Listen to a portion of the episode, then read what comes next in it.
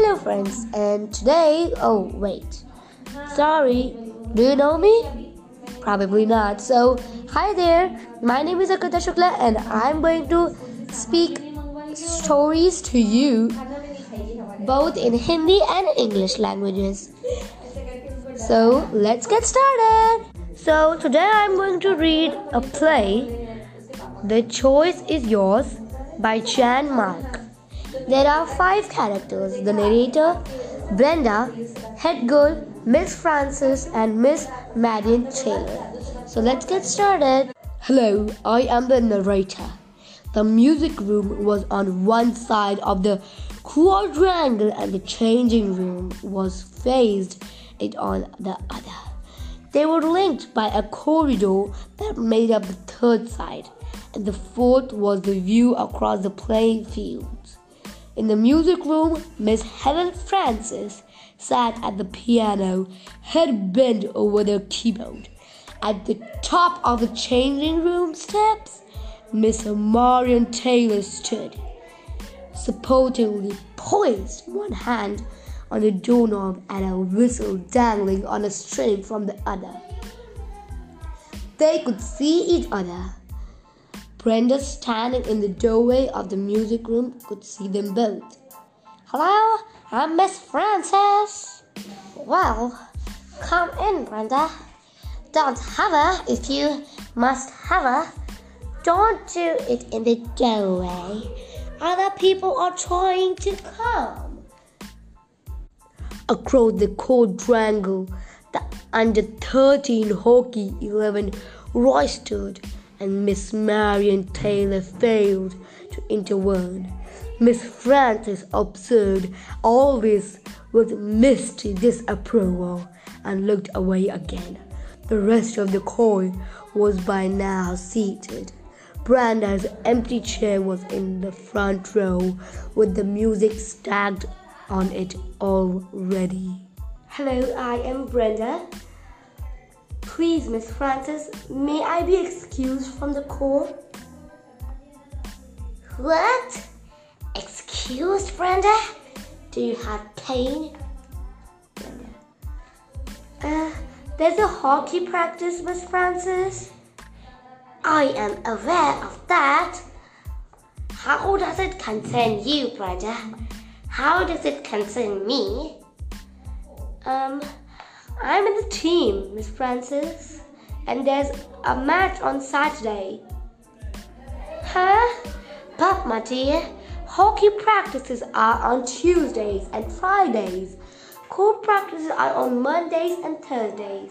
Today is Thursday. Everyone else thinks it's Thursday, otherwise, they wouldn't be here. The court teacher to assure Miss Frances that it was indeed Thursday and to express its mass contempt for anyone who was fool enough to get caught in the crossfire between Miss Francis and Miss Taylor.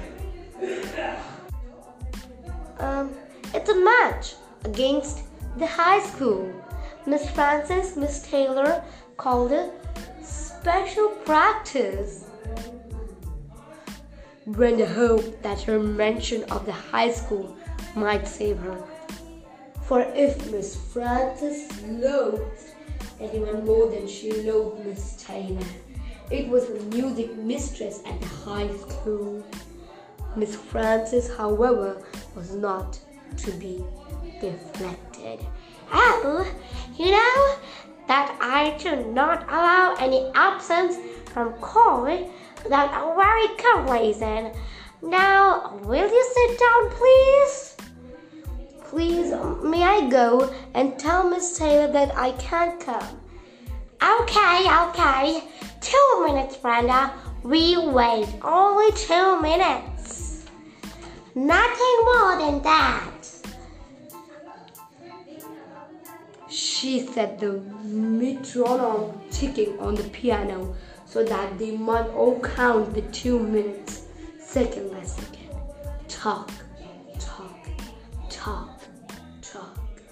Brenda closed the door on the ticking and began to run. Miss Taylor still stood on the steps of the changing room. She would have to run by be there and back in two minutes, and running in the corridors was forbidden. Hi, I am Miss Taylor. Practice begins in at 12.50. I suppose you were thinking of joining us? P- please, Miss Taylor. Miss Francis says I, I can't come. Oh, does she? and what it got to do with Miss Francis? Are you in detention? no, no, no, no, Miss Taylor. I'm, I'm in the court. I'm in the court. Oh, you may only be the goalkeeper, Brenda, but we still expect you to turn out for practices. You'll have to explain to Miss Francis that she must manage without you for once. I don't imagine that that the core will collapse if you're missing. No, no, Miss Taylor. Go on then. At the double, we wait. Brenda ran down the steps, aware of the music room windows but not looking at them, and back into the corridor. Halfway along, it, sh- it she was halted by a shout from behind. Brenda turned and saw the head girl, Gil Rogers, who was also the school hockey captain, and I and had the sense not to try and sing as well. Um, what do you think you're doing, Brenda?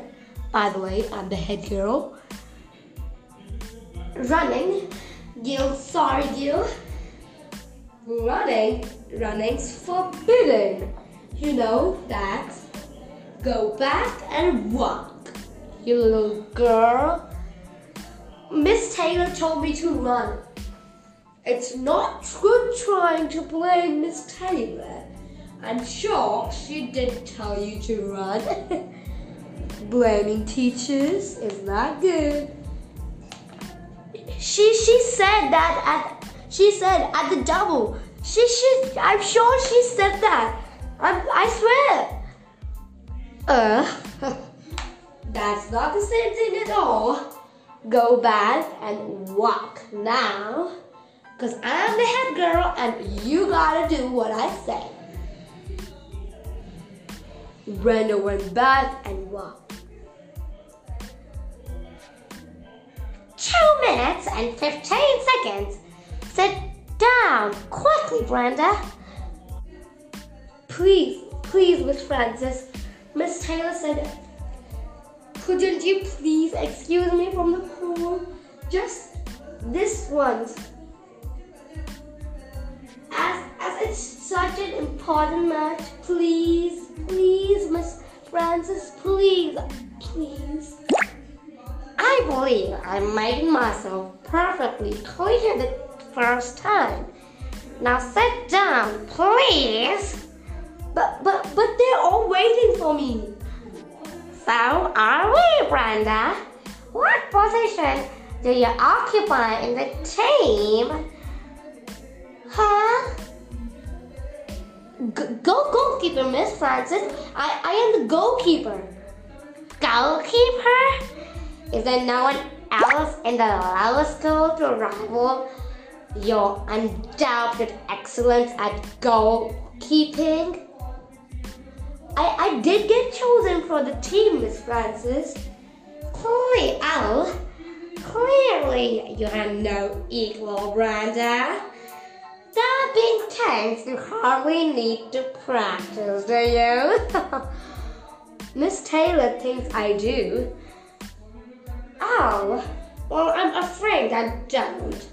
I will never come for one moment. Keep you from a match, my dear.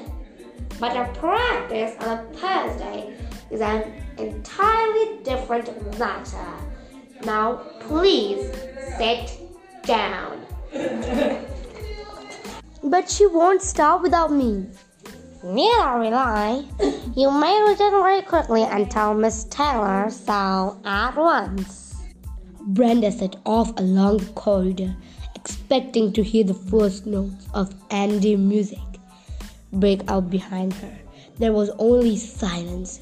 They were still waiting. Now run and get changed. We waited long enough for you, my girl. M- Miss Frances says I I can't come. Oh, does she now? I- I've got to go back. A scarily suppressed G rose from the rest of the team, assembled in the changing room.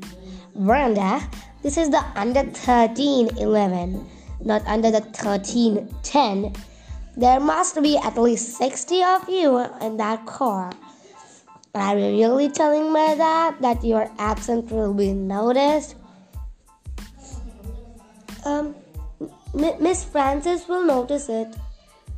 Go and tell Miss Frances that I insist you attend this practice.